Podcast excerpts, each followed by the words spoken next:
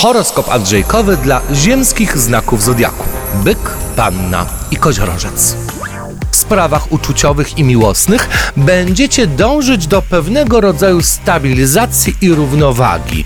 Nie będziecie chcieli nowości, czy to nie będziecie chcieli przełomów. Karta siedmiu monet królową kielichów to są karty mówiące o tym, że będziecie chcieli zachować obecną formę życia osobistego, czyli jeśli jesteście sami, no to będziecie chcieli być sami, a jeśli jesteście obecnie w związku, no to będziecie chcieli rozwijać ten związek, zachowując go. W każdym razie stabilizacja.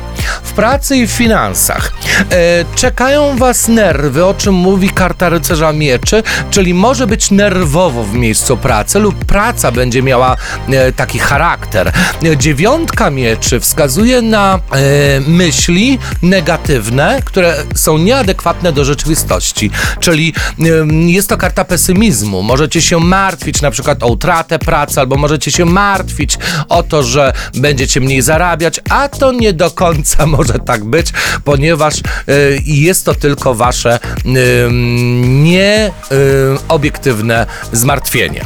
Jeśli chodzi o główne wydarzenia, to y, karty pokazują, że w przeciągu roku czeka was bardzo ważny wybór, jakaś decyzja na polu finansów, typu brać kredyt czy nie brać kredytu, kupować mieszkanie czy nie kupować mieszkania.